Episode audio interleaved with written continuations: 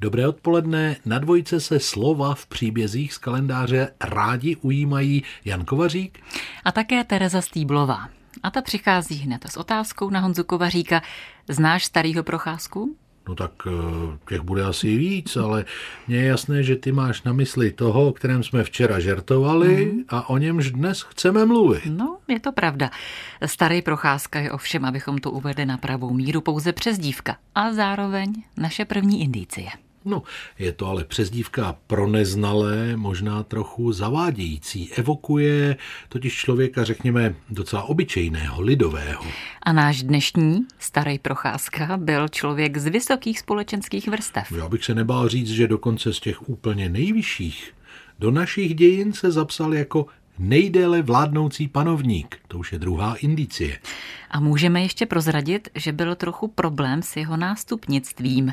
Hned dva následníky trůnu totiž zastihla násilná smrt. No a to budíš naše třetí indicie. O tom všem a o jednom pokusu o násilnou smrt si budeme povídat v dnešních příbězích z kalendáře. Na dvojce posloucháte příběhy z kalendáře a je, myslím, na čase prozradit, kdože je tedy ten náš starý procházka. No nejspíš už tušíte, že jde o jeho císařské a královské a poštolské veličenstvo Františka Josefa I., císaře rakouského, krále českého a uherského, lombardského a benátského, dalmáckého, chorvatského, slavonského, haličského, vladimirského, už to motám, vidíš, ale bylo by tady těch přízvisek ještě opravdu hodně. No prostě starý procházka je mnohem kratší a tedy i pro nás mnohem praktičtější. Těch titulů totiž měl František Josef I. tolik, že by jejich přečtení zabralo a to bez přehánění. Možná celé příběhy z kalendáře.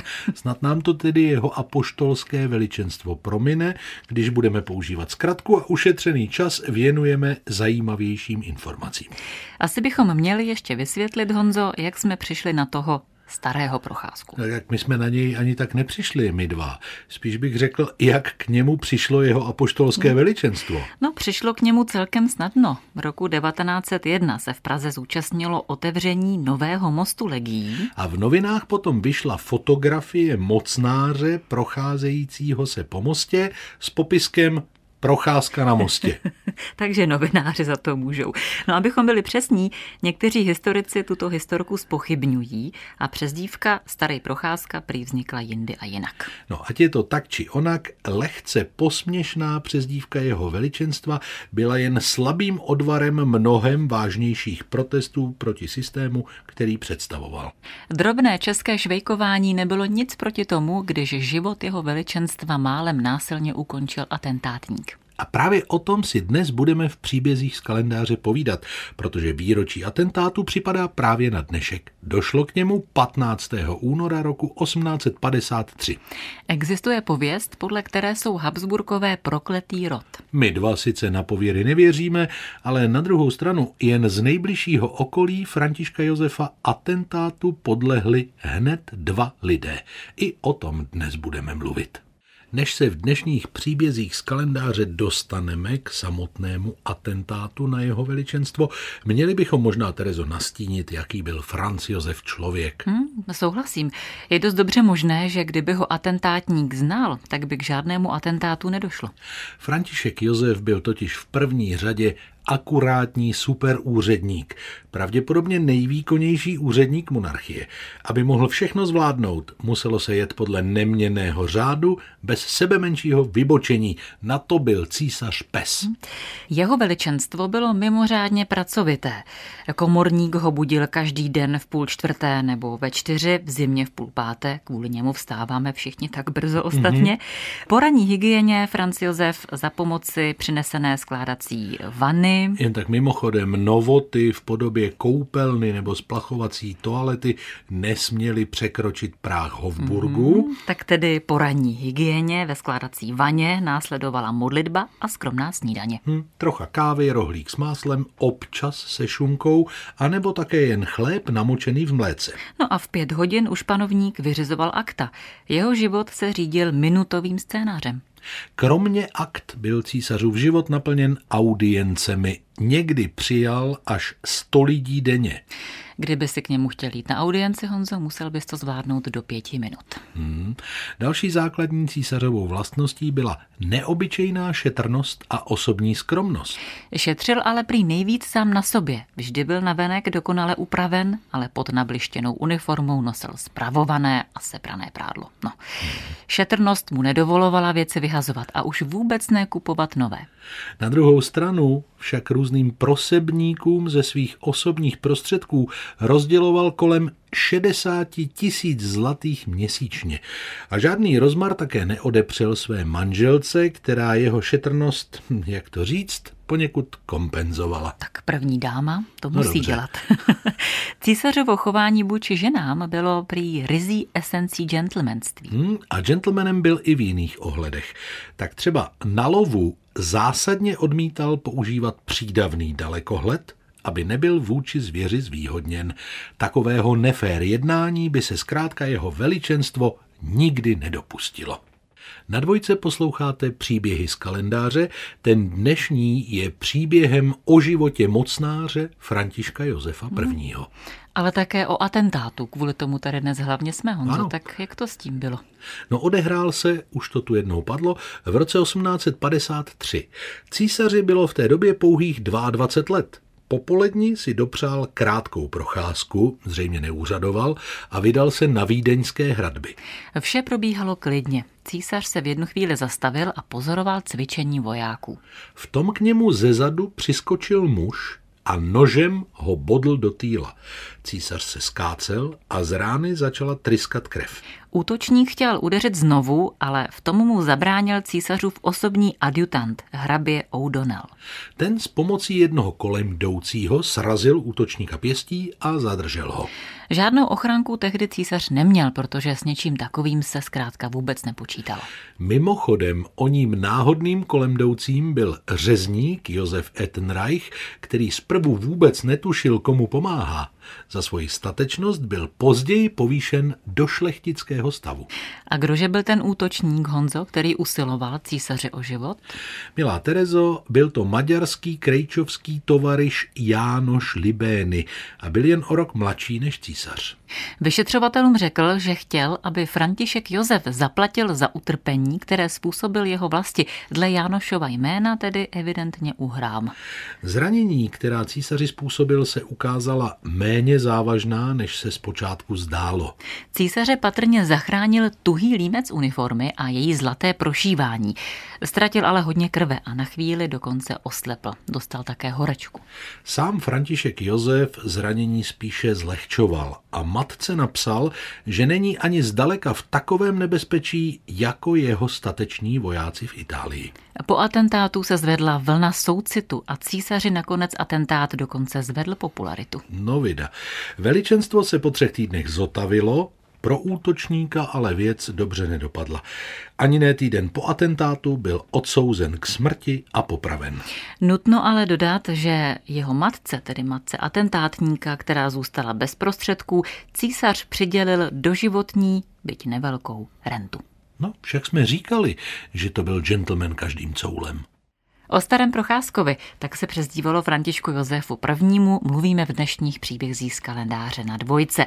Když byl na procházce ve svých 22 letech, tak se ho pokusil zabít o rok mladší krejčovský mistr. Tento atentát naštěstí 15. února 1853 nevyšel. Na druhou stranu je to jen další důkaz pro tvrzení, že rod Habsburků je prokletý. Ostatně v následujících minutách našeho pořadu budeme mluvit ještě o dvou atentátech, které se Františka Josefa I. osobně dotkly a také o jedné vraždě v náhlém pominutí smyslu. Hm? To víte, jak říkávala maminka, to se stává i v lepších rodinách. Na dvojce vám v příbězích z kalendáře vyprávíme o zajímavých momentech života Františka Josefa I. Teď je na řadě další. O několik desítek let později si atentátník vyhledl i císařovu manželku Alžbětu, známou též jako Sisi. Tou dobou bylo císařovně 60 let a její manželství s císařem už dávno neklapalo. No, pokud vůbec kdy klapalo. Dobrá.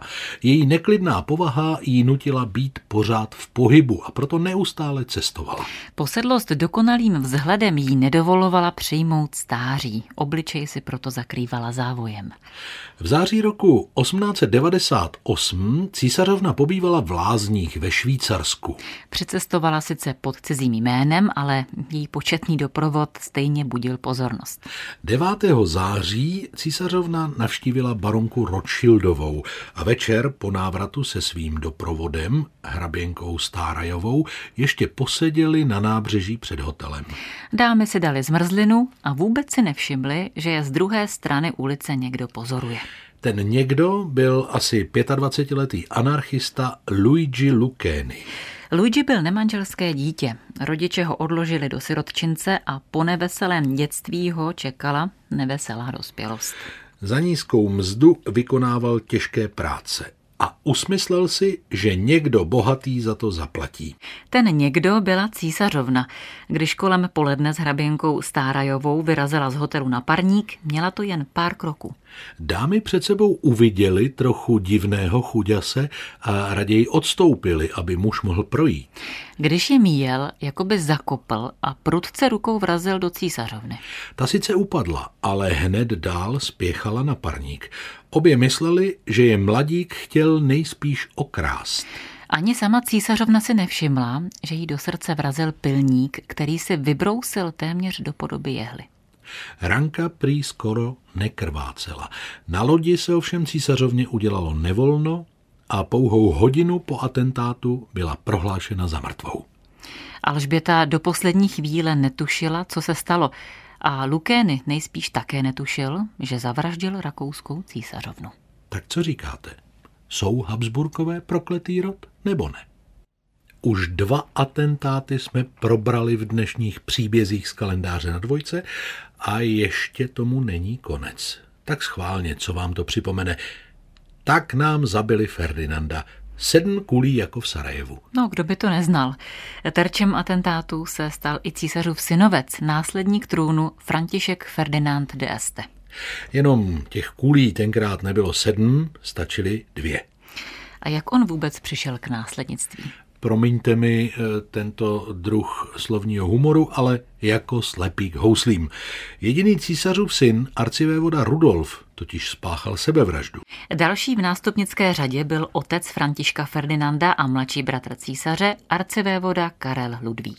Ten se ovšem jako správný katolík vypravil na návštěvu svaté země, tam se napil vody z Jordánu, dostal tyfus a zemřel. Hm. Z Františka Ferdinanda se tak najednou stal následník trůnu. Arcivé vodovi můžeme hrdě přiřadit hned několik nej. Byl jedním z nejbohatších Habsburků a kromě toho také jedním z nejneoblíbenějších. Ovšem mimo velké spousty nepěkných vlastností měl i pár dobrých, třeba pracovitost. S Elánem připravil obří reformu monarchie, kterou hodlal provést jen co usedne na trůn. A jako čert kříže se obával války, protože na všechny ty reformy potřeboval klid. Paradoxně atentát na jeho osobu v Sarajevu spustil do té doby největší válečný konflikt v dějinách. Že se atentát zdařil, bylo dílem náhod a neuvěřitelných hmm. opomenutí. Arcivévodova ochrana byla neuvěřitelně mizerná, což šesti atentátníkům, kteří se rozptýlili v davu přihlížejících, usnadnilo práci. Jeden hodil bombu, ta ale zranila jen doprovod voda vynadal starostovi, že dopustil takový šlendrián a pokračoval v programu. Na zpáteční cestě ale v řidič chybně zabočil. Vůz zastavil, aby mohl vycouvat. Bohužel ovšem přímo u dalšího atentátníka Gabrielo Principa. Ten se odhodlal a dvakrát vystřelil.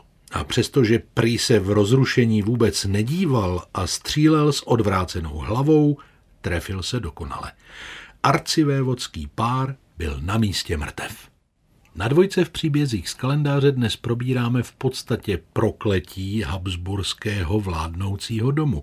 František Josef I., jeho žena Alžběta, jeho synovec arcivévoda Ferdinand, atentáty, které tu zmíněnou pověst o prokletí Habsburků spíše potvrzují. A to ještě, Honzo, nekončíme. Co třeba korunní princ Rudolf? No ale ten se zastřelil sám. No nejspíš ano, dvůr se ale hodně snažil vymyslet, jak tuto sebevraždu... No ale zároveň taky vraždu. No zkrátka, jak to zakamuflovat, protože korunní princ jako vrah a sebevrah, to bylo nemyslitelné. No nějaký ten atentátník by se byl dvoru tenkrát hodil, jenže kde ho vzít? Nejdřív si řekněme, jak to celé bylo. Dobrá, souhlasím. Korunní princ Rudolf byl jediným synem císaře Františka Josefa. Tomu ovšem nezaručovalo pohodové dětství. Císař se kvůli pracovnímu vytížení synovi nevěnoval a o děti se nestarala ani matka. Rudolf byl mimořádně citlivé dítě. Otec mu ovšem bohužel vybral zcela nevhodného vychovatele, který k malému dítěti přistupoval jako k vojákovi. Teď poslouchej. V noci ho budil výstřelem z pistole. Au. Poléval ho ledovou vodou hmm. nebo ho v noci zavřel do obory a hrozil mu útokem divočáku. Ach bože, hmm. když matka Alžběta viděla, jak je dítě zubožené, vychovatele vyhnala. Ubohý Rudolf si ale následky nesl navždy. Melancholie, deprese, stále výčitky svědomí. To bylo patrně následkem útrap v dětství. To vše vyústilo v myšlenku na sebevraždu a bohužel nezůstalo jen u myšlenek. V lednu 1889 ve svých 30 letech myšlenky převedl v čin. Zastřelil sebe i svou 17-letou milenku Mary Becerovou. Ta Rudolfa bláznivě milovala a ze života s ním odešla plánovaně a dobrovolně. Oba napsali několik dopisů na rozloučenou. Nejprve si císařská rodina myslela, že šlo o atentát a že Mary prince otrávila ciankály. Záhy se ale ukázalo, že vrahem je Rudolf. Aby mohl být vůbec pochován v rodinné hrobce, museli přičinliví lékaři přispěchat s tím, že arcivévodu postihlo náhle pominutí smyslu. Naše dnešní povídání k dnešnímu výročí atentátu na Františka Josefa I. příběh z kalendáře už se chýlí ke konci. Mimochodem, hodně se tenkrát spekulovalo, že motivem atentátníka nebyly žádné politické postoje, nýbrž... No, nýbrž, že zatím vším byla ženská. Hmm. No, nebylo by to úplně vyloučené. Upřímně, jeho apoštolskému veličenstvu se totiž v mládí dosti zapalovala lítka a žádná sukně si před ním nemohla být úplně jistá. Hm. Ať tak či tak, císař naštěstí atentát přežil a žádný další už se nekonal. Možná i díky speciální ochraně. No to je fakt. Papež přece císaři po atentátu poslal jeden zub svatého Petra. Císařova matka Žofie zase od té doby nosila náramek se srdíčkem s diamantů a rubínem, který měl znázorňovat kapku krve a také s několika císařovými zakrvácenými vlasy. Uzdravení jeho apoštolského veličenstva bylo pochopitelně připisováno božímu zásahu. A jako poděkování pánu bohu za záchranu císařova života bylo rozhodnuto o výstavbě nového kostela. No, tak nakonec to skončilo celkem dobře. Ano skončilo. Ale jinak bych řekl, že pro dnešek už bylo těch atentátů a krve dost a zítra bychom si měli trošku odpočinout. Hmm. Koho nabídneš? Nebo co nabídneš, Honzo, na zítřek? No, muže s velkým talentem, mm-hmm. který ale taky neměl úplně jednoduchý život. Možná čím větší byl jeho talent, tím hlubší byly propasti, kterými procházel v osobním životě. A když se ještě odrazím od apoštolského veličenstva, také se tomuto muži hodně zapalovala lítka. Měl rád ženy. Hmm, no tak Zítra, krátce po páté. Naschledanou.